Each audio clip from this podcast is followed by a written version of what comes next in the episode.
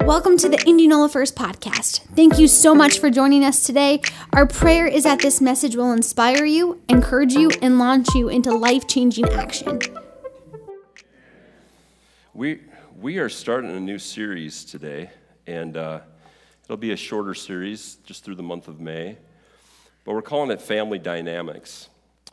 And as I start this today, I, I want you to know how difficult this one is for me to preach. And remember that throughout the month. We have a multi-generational church. How many praise God for that? Look around. There's young, there's old. We have visitors. They're young and old. It just seems like we have a very healthy mix here.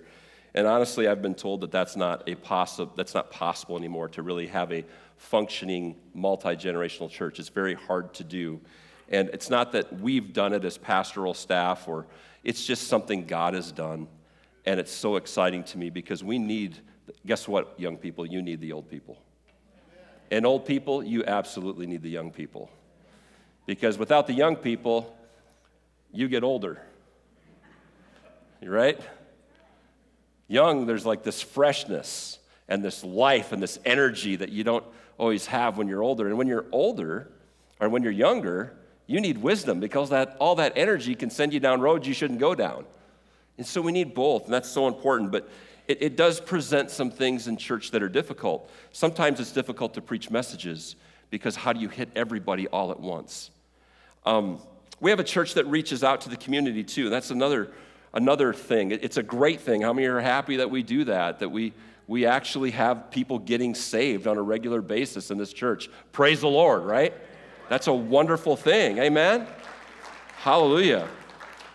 But with that, when you're an outreaching church, there's so many situations of all kinds, so many broken families, so many tough things, and, and there's, they're broken in so many different ways. You can't possibly preach something and have it hit everybody just right where they're at.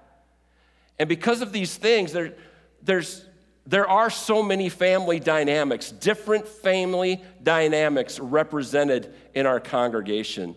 You even add on the, the online campus where, where we have up to really one hundred fifty people a week watching online, one hundred between one hundred and one hundred fifty people a week, which is wonderful, but there's so many different kinds of family dynamics represented.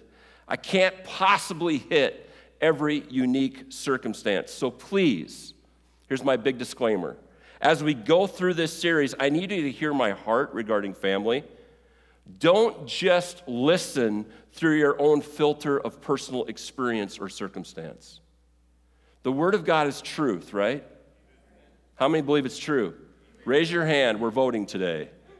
Everybody in here believes it's true. The Word of God is true. So we're going to read the Word of God, and if it steps on your toes, that's okay. But don't just hear my words through your own filter of experience. And you'll know what I mean as we get into this. If ever there has been a time in which we need messages preached on family, it's now. But it's also never been more difficult to preach without offending those that may be listening with skewed ears because of what they have or are what they are going through. And I get it, family is, uh, it can be an extremely sensitive issue. I just want to give some biblical framework for building strong biblical families.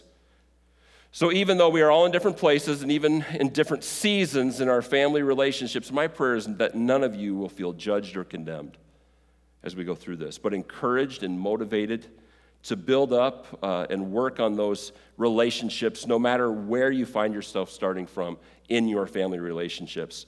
So so family dynamics. Um, I've played musical instruments my whole life, as long as I can remember.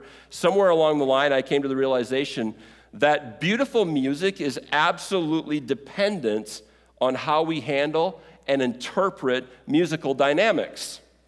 Some of you that are musicians, you'll know what these words mean, but pianissimo means very quiet. Very, very quiet. Piano, when it's written as a dynamic in a musical score, means quiet. Mezzo forte means moderately loud. Forte means loud. Fortissimo means very loud. Sforzando, a sudden, forced loud. kind of like the music is saying, yes, in the moments. A sudden force loud. Now you're awake, right? Sorry. Not really. A crescendo is gradually getting louder.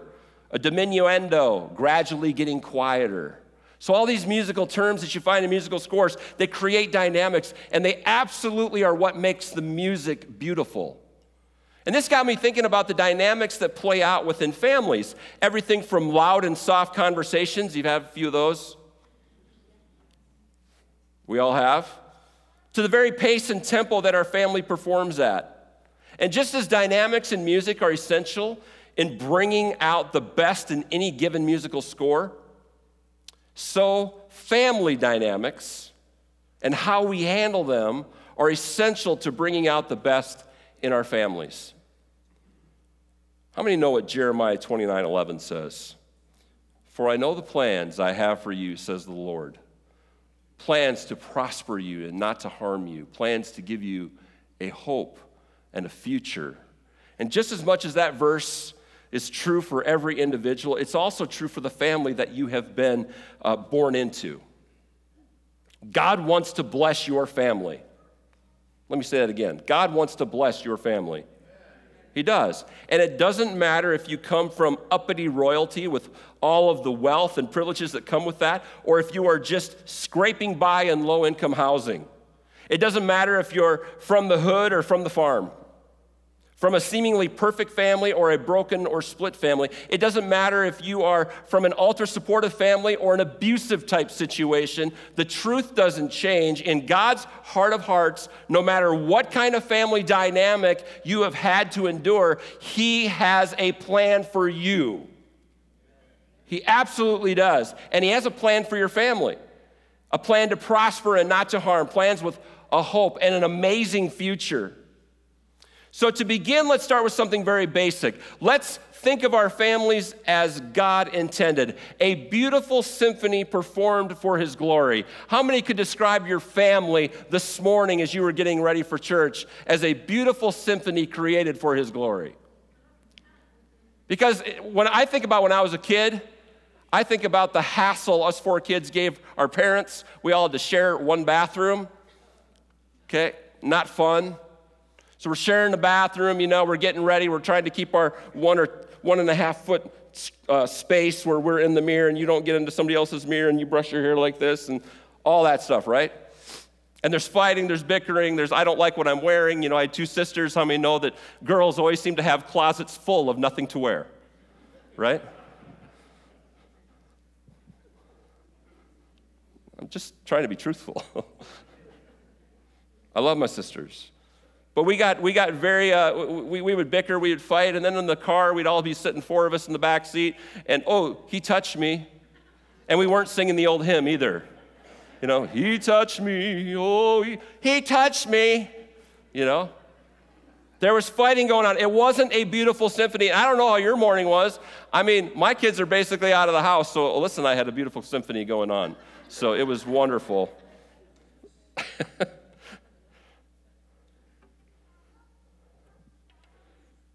Some of us have that, uh, it's not really a symphony, it's more like a bunch of tone-deaf kids making noise on instruments. And I, I get that. Symphonic orchestras only make beautiful music when they follow their conductor. Everybody say, follow the conductor. So in the symphony of our family, we must do the same. We must follow the conductor. And I, I want to do something this morning a little different. This section over here, wave at me. Okay, you're all over there, you're all listening, right? I want you to I want you to practice this for a second. I want you to rub your hands together like this. Okay, good. You can do it louder, you can do it soft, do it pretty loud. All right, that's good. When I cue you, you're gonna do that, all right? Over here, this section, y'all, y'all with me? Okay? Snap your fingers. Some of you can't snap your fingers. Denny, did you get your thumb caught in a farm implement or something? You can't snap your fingers? All right. Okay? We're going to make a rainstorm. You're going to be the wind. You're going to be the rain, the light rain. Third section, I want you to slap your thighs. Not too hard, but just slap your thighs. A little louder. Okay? It's good. You're the heavy rain, right? Fourth section, I want you to stomp your feet. You're that rolling thunder in the distance. And you can you can get loud and get soft if you want, all right? Get louder. Now get soft. And the kids' church downstairs is freaking out right now, and that's great. They do it to us, now we get to do it to them, right? In section five over here, we're going to have you all clap your hands together like a loud cracking thunder. So one, two, three, louder. One, two, three, louder yet. Ready? It's all right. You'll do better when we get it going here, all right? So I'm going to direct you, and we're going to make a rainstorm. So nobody make any sounds with your voices. I want you to follow me as the conductor right now, okay? So here we go. I'll cue you in like this. Three, four, one,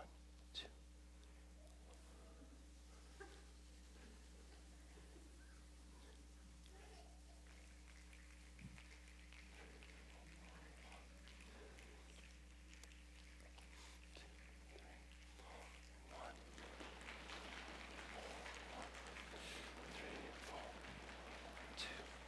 More wind. More rain. Let's hear that thunder. Okay, back down.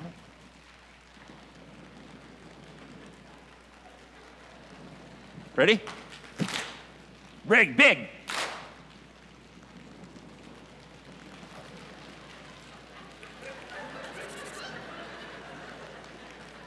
You hear that?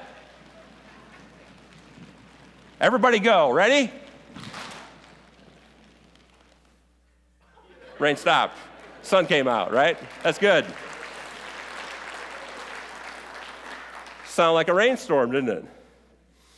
Kids are like, is it storming upstairs? Now, the only reason that worked is because you followed me as the conductor, but let's understand that the key to healthy families is following Jesus as our conductor. So what does our conductor say about families? So glad you asked. Our conductor, number one, instituted families first. I'm just going to give you some basic stuff this morning as we get into this, but our conductor, Jesus, instituted families first. Genesis one, twenty-six through twenty-nine says, "Then God said, let us make mankind in our image." There's a there's a, a point to the Trinity right there. One God, three parts. Let us make mankind in our image, in our likeness, so that they may rule over the fish in the sea and the birds in the sky, over the livestock and all the wild animals, and over all the creatures that move along the ground. So God created mankind in his own image. In the image of God, he created them. Male and female, he created them. God blessed them and said to them, "Be fruitful and increase in number. Fill the earth and subdue it. Rule over the fish in the sea and the birds in the sky, over every living creature that moves on the ground." Families were instituted before the church. I want you to think about that. Families were instituted before any government. They are the most basic building block for any society, and without the institution of family, every other institution fails. Where do you think the devil would most want to attack, more than anywhere else, to bring down a nation that's one nation under God? At least that's what we're supposed to be, right? He'll attack the family first, the most basic building block. Government doesn't work when family, when, when family doesn't work. Churches will not work when the family doesn't work. Society in general will not function when the basic building block, block of family isn't working. And I want you to think about this. The church, let's just look at that one for a second, has really engaged in trying to disciple its members. This has become a major focus for churches, especially in the last several decades. Discipleship, we have all these programs, right? We have all these ways of doing it. We do small groups, we do classes, we do life groups, and we, we talk a lot about circles and rows, and how many know this is rows this morning, you're sitting in rows, but then we we, we talk about and emphasize the importance of circles, where you get in circles and, and you can talk back and forth, and that's where the real discipleship happens, right? I've heard that said so many times, and it's true, and they're good programs, and it works. And they're needed. But the first circle group meant for discipleship that was ever invented was the family circle.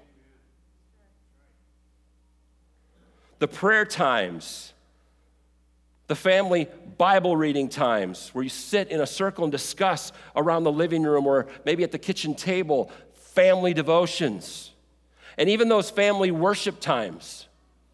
Have you ever, instead of watching a movie together, let's have a family movie night. Let's have family game night. Let's have family worship night. I don't really know too many people that do that. But why wouldn't we? That's what we do at church. We don't do that when we're home. Why? Something to think about.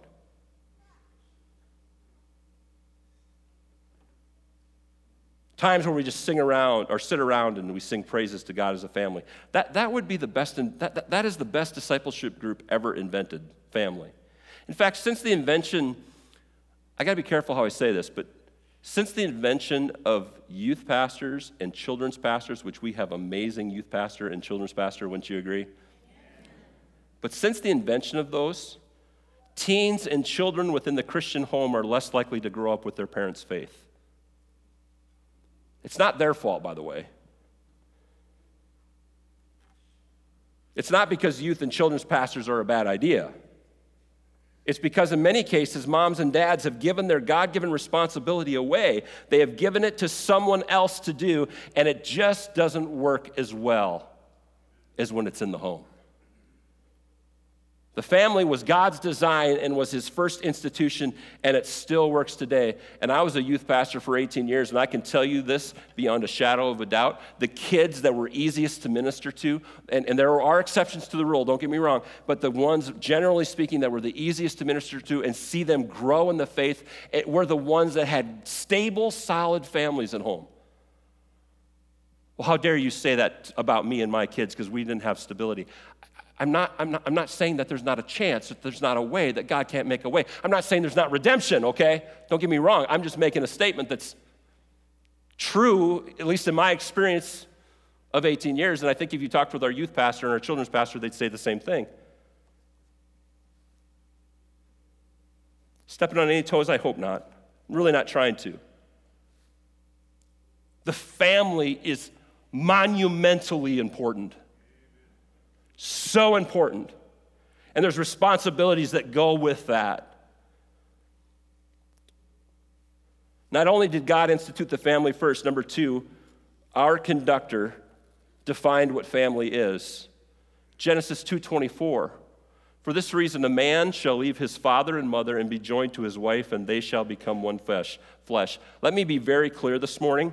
A family is created when one man... dramatic pause, and one woman are married. This is God's intention for a family, biblically speaking. And when kids come along, it's an overflow of the love between the man and the woman. It doesn't mean kids are less important. It just sets the tone of the marriage between the man and the woman, that that is the center of the family. Jesus is the center of the marriage, and the marriage is the center of the family. That's how it ought to be. Biblically speaking,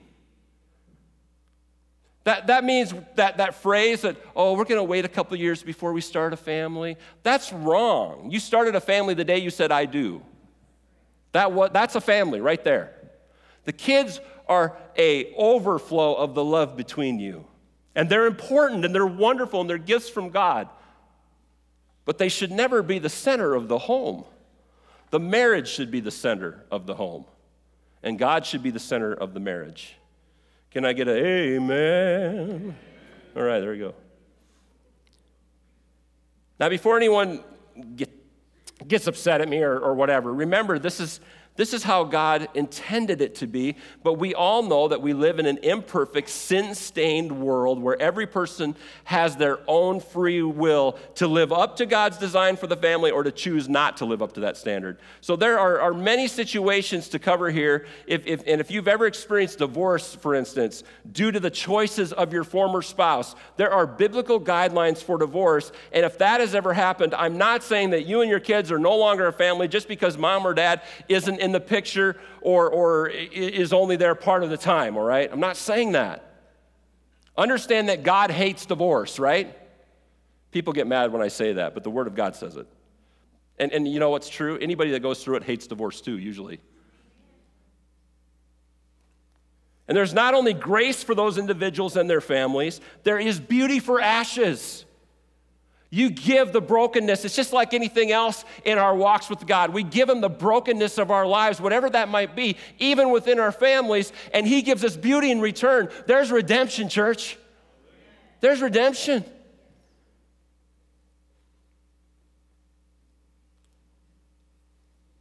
Just because divorce was never God's original intention for a marriage doesn't mean that he doesn't allow for it when the biblical conditions are met. Adultery, abuse, abandonment, these are real things that happen to real people, and they are destructive to the family, as some of you know all too well. But to, but to those that have been victims of these things, let me say this. You shouldn't have to feel, and please don't feel, as if you're kicked to the curb by God because of it, because that's not the truth.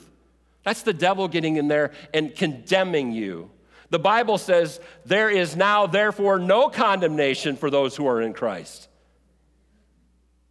And there may be individuals here that were the very reason divorce happened. You messed up the marriage. You messed it up. You broke the family because of your own choices. There might be individuals here like that. And even then, you are not beyond redemption. Are you hearing me? You're not beyond redemption. Of course, repentance must happen, and the family may not be salvageable because of what's been done in the past. I get that, but we must not change in our minds what God originally intended marriage to be because of our own personal struggles and circumstances. The truth remains the truth. This is what God intended, and this is what sinful people have done. And we're all sinful.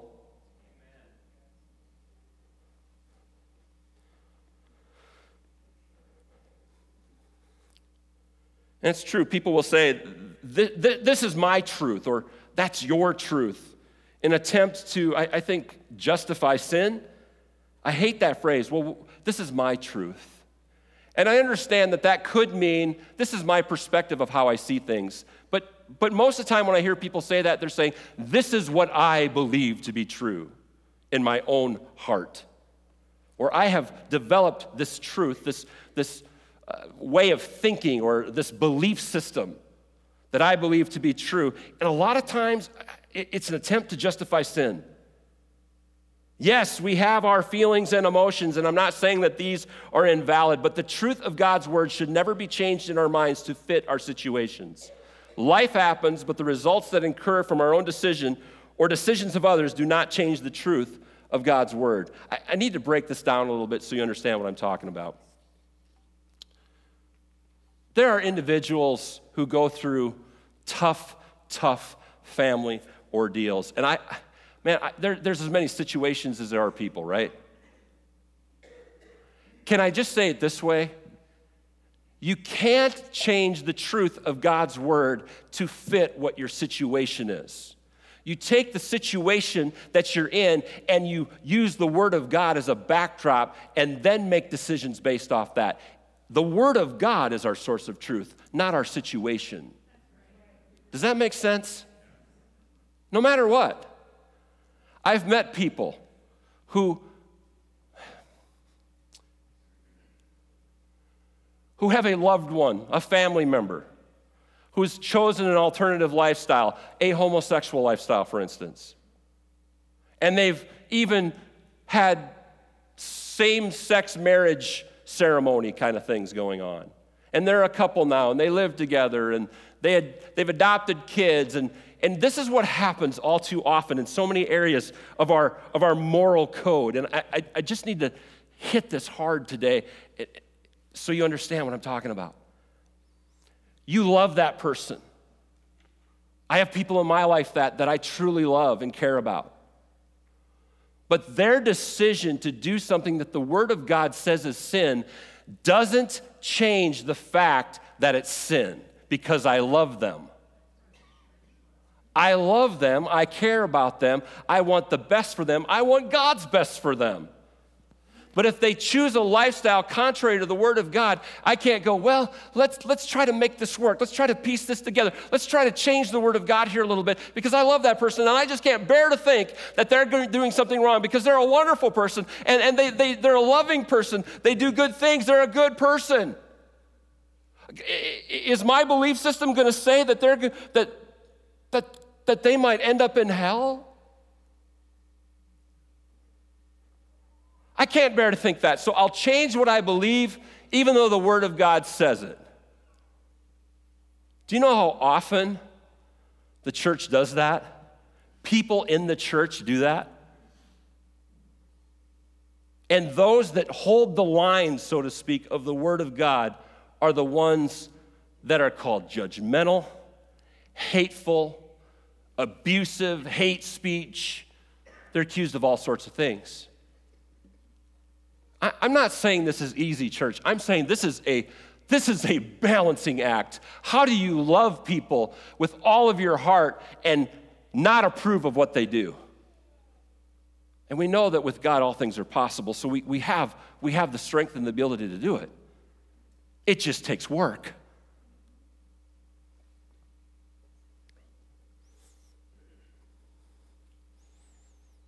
The source of what you believe to be true in reference to family relationships, that's what we're talking about today.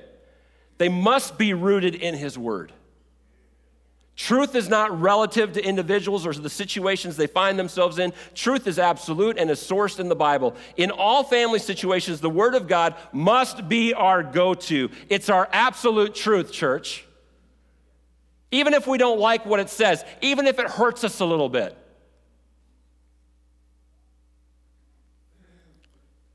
And wherever the situation, whenever the situation misses the mark of God's plan for the family, okay? Redemption for those that seek it can be found. In situations where there is one parent, I mean, nobody wants to grow up without a mom or a dad, whether there's a death or an abandonment. God didn't intend for children to have to grow up that way. But when they do, because of situations, He can make a way when there doesn't seem to be a way. And He can be the father to the fatherless, and He can be the husband to the husbandless, no matter what the situation. And even when, when, when mom and dad are present in a biblical model of family, right? That family isn't even perfect. There is no perfect family. But there should always be a striving to seek His ways, a submission to what His Word says. Mom and dad can both be present, and there can still be a mountain of dysfunction. So we're not putting anybody above anybody else. We're not saying we're not saying that anybody is is is is uh, better. We're all imperfect people, and I think it's important always to come from that viewpoint and that knowledge. When God's design for the family isn't followed, it, it's um, it's like scrambled eggs, and you just can't unscramble them. You know, when Jesus talked to the woman who was caught in adultery, the first thing He did was He addressed the religious people who were accusing her. I think that's very interesting. Here's a woman caught in sin. He doesn't go and join the accusers. He speaks to them first. And He said, "With he without sin should cast the first stone." And so they all dropped their stones. You guys know the story. And then He said to the woman, "Where are your accusers?" And she said, There, there's no one. They've all gone. Then He said to her, "I don't contem- condemn you either." She's guilty. Jesus said, "I don't condemn you either." And then He says some of the most beautiful words in all of Scripture. "Go and sin no more." In other words, don't bother putting in so much effort unscrambling the eggs, trying to unscramble the eggs of your goofed up family or your messed up situation within your family. Let Jesus do that. You just quit scrambling them and give your family dynamics to Him. I mean, we're sitting there going, Scrambling those babies up, right? Making it worse all the time. And then over here, we're trying to unscramble them. You talk about stressful. We're doing this over here, and we're trying to b- fix it all over here. You can't unscramble eggs. Quit scrambling them. Give the scrambled eggs to him, and let him figure it out, and you go and sin no more.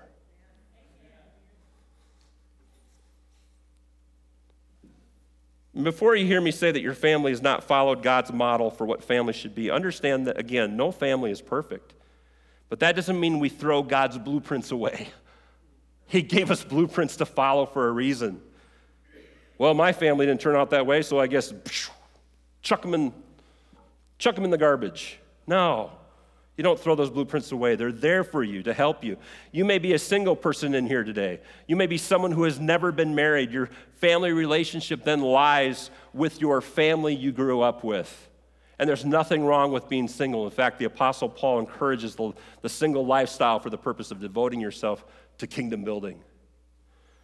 Trust me, if you're single and you have no problem with it, you've got some time to give to God probably that some married people who have a lot of kids don't have time to give. Number three, our conductor. We're supposed to follow him, you know. He gave us a framework. You know, many years ago, there was a man who was riding along in his Ford automobile, and when something went wrong, and the Then the car stopped. And the man looked at the engine but could not tell what the problem was. Discouraged, he sat down and waited for another car to come along. Soon one did appear, and the friendly driver stopped and asked if he could be of assistance. "What's the trouble?" the man asked, and the answer came back, "I can't get this piece of junk Ford to move." With that, the stranger looked under the hood and quickly made a few adjustments. He said, "Now start the car." To the owner's surprise, the car started immediately. Wanting to thank the stranger, the man asked, "What's your name, sir?" The stranger answered, "I'm Henry Ford." Guess what? The creator of the family knows best about making the family work. Hear me? There is a framework for families to function within the Word of God, and we need to follow it. I'm going to throw a couple at you. Honor thy father and mother. It's the fifth commandment. It's the first one with a promise. The promise is long life, and I believe that long life will happen because mom and dad won't kill you if you honor them. Kids, I'm talking to you. This is for everybody in the church. You honor your father and mother. How many is a kid in here this morning? You're all kids, okay? Come on. You're somebody's kid, aren't you? It seems like about three-fourths of you are test tube babies or something. How many are a kid? You have a mom and dad. Doesn't matter how old they are. Doesn't matter how old you are. Honor thy father and mother. It doesn't say honor thy father and mother if they're perfect people. It doesn't say honor thy father and mother if, if they do everything according to your liking. They treat you well all the time. It just says honor them, right? And we're supposed to do that. Again, it doesn't mean mom and dad are perfect and always right, but honoring them is not an option. Not an option in the Word of God. Here's another one. Listen and learn from your parents. Proverbs one eight, "My child, listen when your father corrects you. Don't neglect your mother's instruction." Most of the time, you won't realize that you don't know everything until you have a kid who thinks they do know everything. Right? A walking example of that. Listen and learn from your parents. Here's another one. Provide for one another as family. Provision. Provide for one another as family. First Timothy five eight says this, "But if anyone does not provide for his relatives, and especially for members of his household, he has denied the faith and is worse than an unbeliever." I meditated on that verse for a while. Is it just for dads having jobs, bringing home the bacon? No. Is it just about money? No. That provision includes love, material needs, sure, encouragement. It, it, it includes support, provision of everything we need to flourish as individuals, as a family. It references parents providing for their children and children providing for their elderly parents. It includes siblings providing for one another. Some of you are younger, maybe you're teenagers, and Once in a while, your brother or your sister, even though you're in those tweeny ages or you're a teenager, they need a hug from you. That's hard to do when you're a teenager. Anybody like that here this morning? I'm trying to look here. You two guys right there. You guys, are you guys brothers? No, you're friends? We got, I can't see very good in here. I'd like to see two brothers. Two brothers, would you just, is there two brothers sitting next to each other in this room? Stand up right there. Would you go hug your brother? You're right there, Dylan. Would you? I like that. That's nice. Yeah, that's nice, isn't it?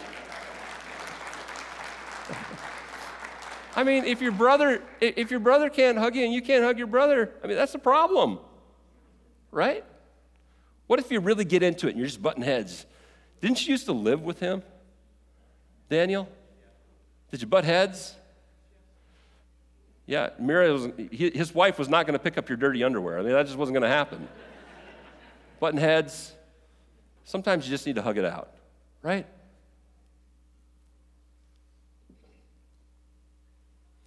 Provide for one another as family. Hey, here's another one, training up children. There's all sorts of framework about all these things in the Bible. You can't even get to all of them. There's so much in the Word of God. I read over one hundred verses just regarding to fam- just, just pertaining to family in these kind of relationships as I was putting this together, this sermon. Training up children. Proverbs twenty-two six says, train up a child in the way he should go. Even when he is old, he will not depart from it. We're supposed to train our kids. How many know things are better caught than taught? I love that country song. I've been a-watching you, Dad, ain't that true? I'm your buckaroo, I want to be like you. You know that song? He talks about how his kid was started praying because he saw his dad pray, and in the beginning, he, his little kid cussed because he saw his dad cuss. Such a true song. They're watching you. Train them up. Think about it all the time. Proverbs thirteen twenty-four, whoever spares the rod hates his son, but he who loves him is diligent to discipline him. How many of you are from the generation where mom and dad said, go out and cut yourself a switch about three foot long? I didn't have to cut a switch. My dad just used his belt. Right or wrong? I tell you what, some people think that's abusive. He never, he never left a mark. Some of you can't say that. It's not, not necessarily funny. I deserved the belt a couple times. I probably deserved a mark. I didn't get one. But you know, growing up, the worst thing I've ever told my mom, because of my dad, you want to know the worst thing that ever came out of my mouth towards my mom? I told her to be quiet once. I go, ooh. Do you know what kids say to their parents today? Oh, my Lord. Unbelievable what comes out of their mouth in the argument. I told my mom, be quiet, and I will never say that again. My dad has been dead eleven years, and I will still never say that to my mother ever again because of the walloping I got for saying that. And his words, you don't talk to my wife that way, because I did grow up in a marriage-centered home. I had no right to talk to my mom that way. I had no right to talk to my dad's wife that way in that moment. Training up children, showing them how to live, disciplining when it needs to be. And by the way, some kids, you could spank them all day long. I was probably one of those for a while. It doesn't do any good, so you got to find other ways, right?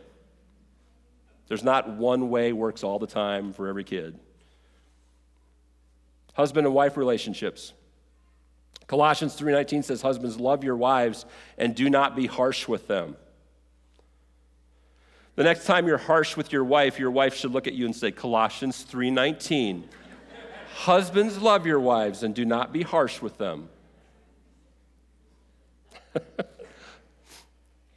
Honestly, would that make a man mad, more mad if a wife quoted that scripture? Ephesians five twenty-two, wives submit to, undergird and support your own husbands as to the Lord. Support them, come underneath them, hold them up. Ephesians five twenty-five, husbands, love your wives as Christ loved the church and gave himself up for her. There is verse after verse after verse in the Bible regarding husband and wife relationships.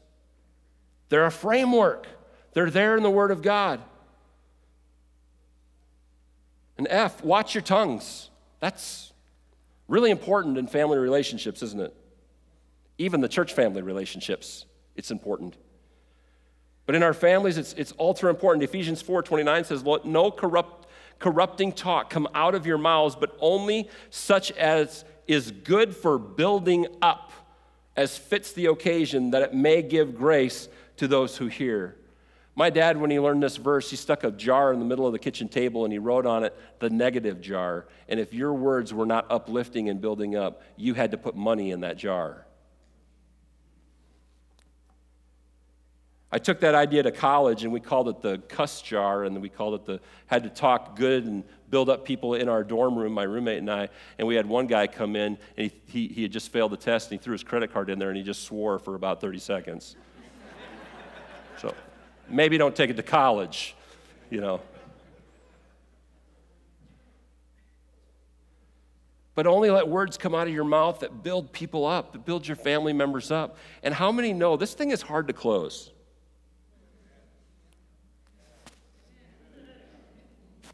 Guilty. Incredibly guilty. Right here. Who can control the tongue? That's what Scripture says. Who can bridle this thing? Ah. It takes spending time in, in God's presence. Colossians three twenty-one says, "Fathers, do not provoke your children, lest they become discouraged." That's a good verse. Provoking your children.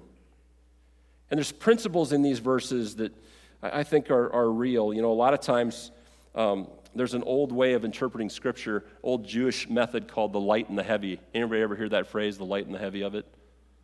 The, the light is, okay, it's this way in this situation, and if it's if it's true or if it's heavy, it, it, it's heavy in this situation, so fathers, do not provoke your children. So it would be true for that, it's true for other things, whether they're light or heavy. If it's true for the heavy, it's always true for the light. That's the point.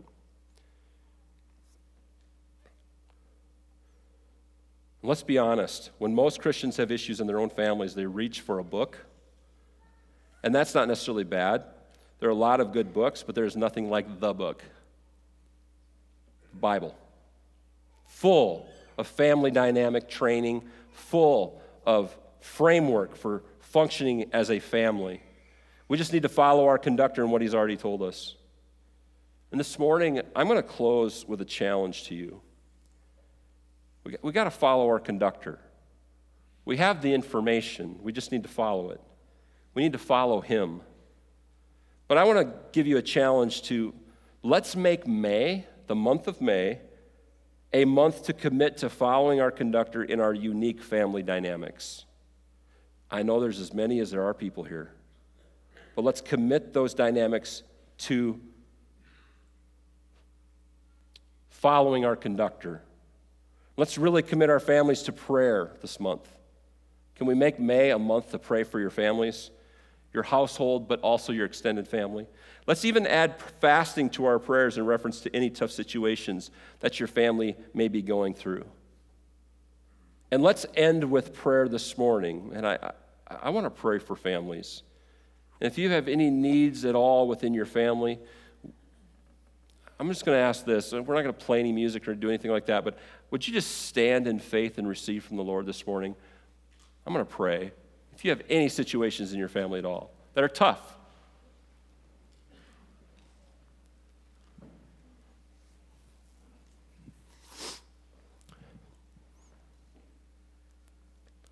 let's pray. Father God, I thank you for everyone standing, and even for those not standing today. And God, this morning we give you our families. We give you those dynamics that are difficult. We give you the dynamics that are that are wonderful. And Lord, we give you those situations that are tough and, and hard to navigate through, God. We know that you want our families to be a beautiful symphony. We know, God, that you want beautiful things to come forth from our families. But God, we also know that we've messed up a time or two. We've brought things on ourselves, and other people have brought things within our families, have brought things, God, that aren't so good. And they've changed the dynamics. But God, we call upon you today as our restorer, as our redeemer, as our forgiver. Lord, we give you those situations right now in Jesus' name, and we say, God, our family is yours. Begin to mend it. Begin to heal it. Let us be Jesus in every situation, God, in, within our families. Help us have good attitudes. Help us put a smile on our face. Help us be the ones that encourage the rest of our family. Help us be the catalyst, God, because we're so full of the Holy Spirit, to bring healing and wholeness to our families.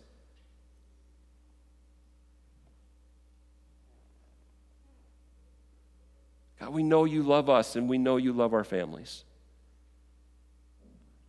God, we commit May as a month to pray for our families. And God, at the end of May, we're going to talk about some testimonies of what God has done. Lord, where there's bitterness, let those bitter roots just dry up and be gone in the name of Jesus. Where there's brothers and sisters who can't even hug each other because of the animosity, God, I pray that that would switch as we fast and pray. God, for husband and wife relationships, Lord, that marriages would become stronger than ever before. For the divorced person, God, that they would not feel shamed or accused or second-class citizen because of that. And Lord, you do a great healing within their hearts. Father, for every situation, we just pray that you would cover it, because we know your blood atones.